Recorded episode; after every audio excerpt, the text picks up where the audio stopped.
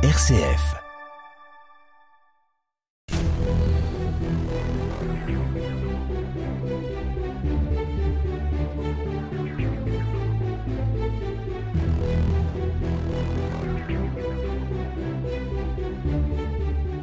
Bonjour, nous nous penchons aujourd'hui sur les rapports entre la ville de Valence et le Rhône, et particulièrement sur la question du port. Voici Valence-sur-Rhône, ville portuaire, le fleuve et la cité, voisins encombrants ou mécènes. Le Rhône qui longe Valence dans une de ses courbes forme un axe essentiel, mais il est resté longtemps mal utilisé. Écoutons en 1831 dans ses essais historiques sur la ville de Valence Jules Olivier, qui rappelle sans concession le rendez-vous manqué de la ville avec son fleuve. Je le cite. Valence est bâtie sur un vaste plateau qu'arrosent de nombreuses sources d'eau vive. Le Rhône baigne ses bords et alimente vainement du tribut de ses eaux ses ports inactifs. Tel est le paradoxe de la ville, idéalement située auprès du fleuve, considéré comme pourvoyeur de richesses. Ses rives sont souvent malheureusement stériles. En franchissant un pas dans le temps, depuis les débuts de la Troisième République, la création d'un véritable port moderne à Valence, puis sa gestion ont mobilisé des énergies de la part de la ville, de la municipalité, de la Chambre de commerce également. Pendant de très nombreuses années, on s'attache à essayer de valoriser ce site. Mais opérons un retour vers le passé sur l'histoire de ces aménagements plus anciens qui ont été toutefois peu renouvelés avant le début de la Troisième République. De quoi s'agit-il? Ces premiers aménagements peu renouvelés ont traduit une activité portuaire qui est attestée elle est ancienne depuis la période romaine, dès le XIIIe siècle ensuite.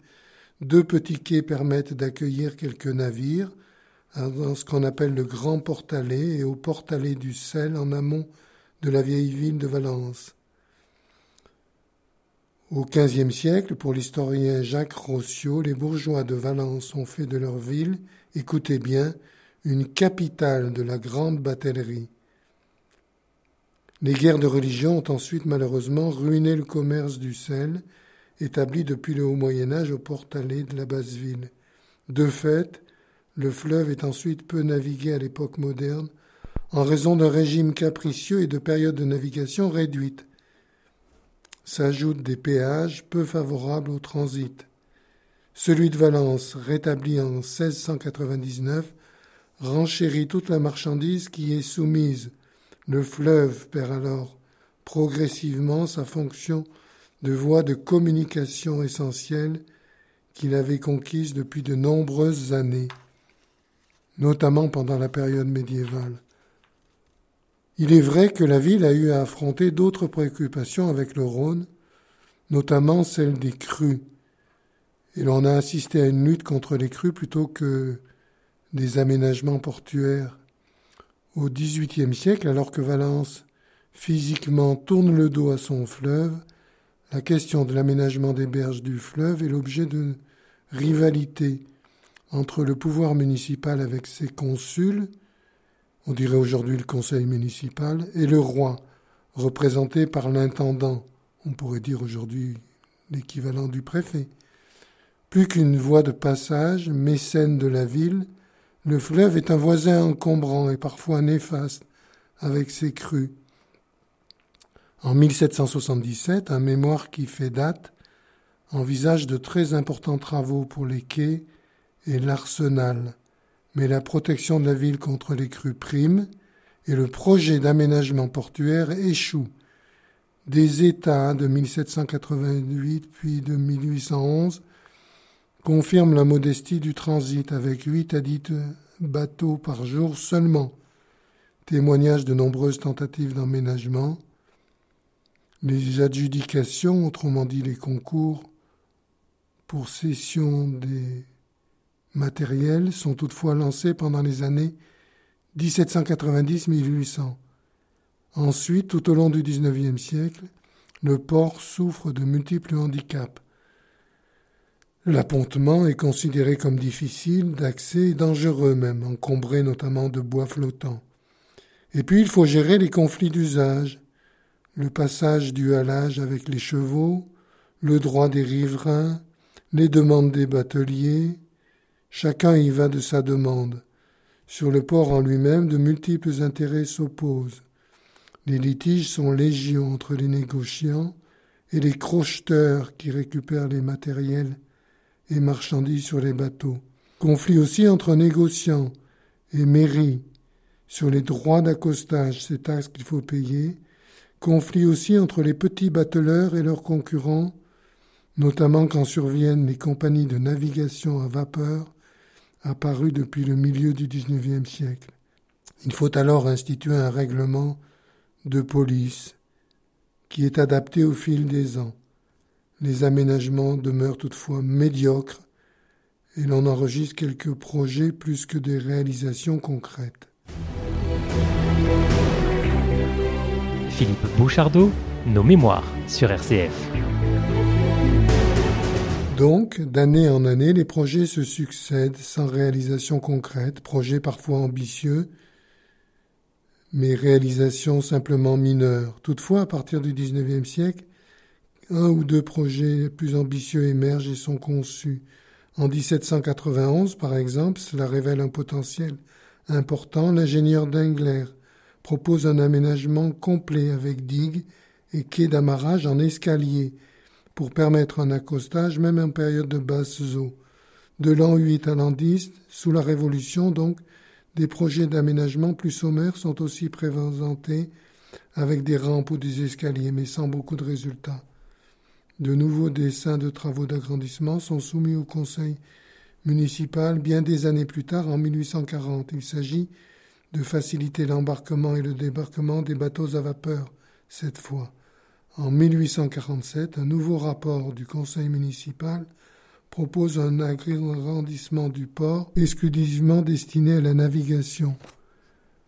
Le conseil municipal veut ainsi obtenir, je cite, et cela devient quasiment un slogan, la création d'un port vraiment digne de ce nom. Mais voici que progressivement le contexte change avec l'arrivée du train. En 1854, effectivement, la ligne Paris-Lyon-Méditerranée traverse la ville de Valence et va engendrer l'effondrement du trafic fluvial. Le trafic ferroviaire augmente, d'autant que la compagnie PLM consent des tarifs tout à fait concurrentiels et rend le trafic rhodanien moribond dans la mesure où il a été capté par le rail, par une politique tarifaire agressive et tournée contre la voie d'eau, il est convenu de différer différents aménagements pour un port digne de ce nom. La compagnie a fait le net et le ménage, je pourrais le dire, la compagnie PLM, puisque entre Lyon et le Rhône, seuls quatre ports sont reliés au rail. Il n'y a donc pas d'intermodalité possible. Mais la mairie de Valence et la chambre de commerce, face à cette situation, tente de prendre le dessus.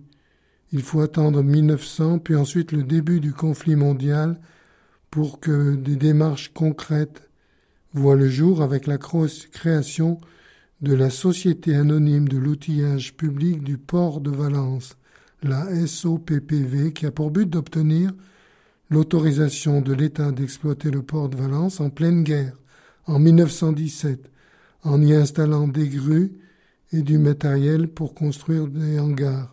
Un fonds social est constitué par des actions de 250 à 500 francs payables à la grande banque régionale, la banque Brun-Giroux, qui deviendra banque de la vallée du Rhône.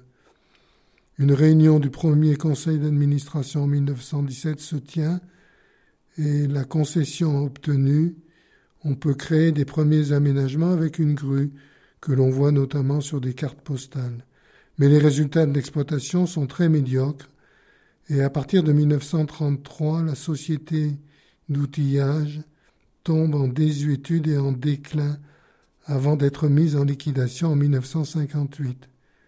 Mais plus tard, quelques opportunités vont enfin s'ouvrir pour un port, je recite le conseil municipal de 1840, vraiment digne de ce nom. Il est vrai que l'autoroute neutralise les bords du Rhône au début des années 1960, mais cela ouvre aussi des opportunités pour dégager des terrains avec un vaste projet organisé par la Compagnie nationale du Rhône, la Société d'équipement de la Drôme, Société d'économie mixte créée par le Conseil général et la ville de Porte-les-Valences, ainsi née une zone industrielle avec pontons, silos et légèrement plus au nord un port de plaisance. Le tout sera achevé en 1979 et mis en exploitation à partir de 1980. Ainsi, les tonnages augmentent rapidement. On est passé de 500 000 tonnes en 1920 à 3 500 000 tonnes en 1974. Sur 6 kilomètres au sud de Valence, sur 47 hectares, différents bâtiments, un pont roulant, une belle automatique, un pont à bascule et des infrastructures pour le port du tourisme ont vu le jour. Ce port de tourisme, ce port de plaisance est installé au site de l'Épervière, sur la commune de Valence, dans un site vert occupé par l'ancienne abbaye de Saint-Ruf au Moyen Âge. Ce port, du nom de Henri Raymond, l'ancien secrétaire général de la Chambre de commerce, est inauguré le 12 mai 1979. Un restaurant et quelques commerces y sont installés. Enfin, la commune peut se résoudre à se réconcilier progressivement avec son fleuve pas vraiment, en région notamment de la coupure que constitue l'autoroute installée au début des années 60. Toutefois, des projets continuent à voir le jour afin de dynamiser le site de l'Épervière, tandis que le port de commerce continue à fonctionner. L'objectif de concilier la ville et de réconcilier la ville et son fleuve est toutefois loin d'être atteint. Merci de votre attention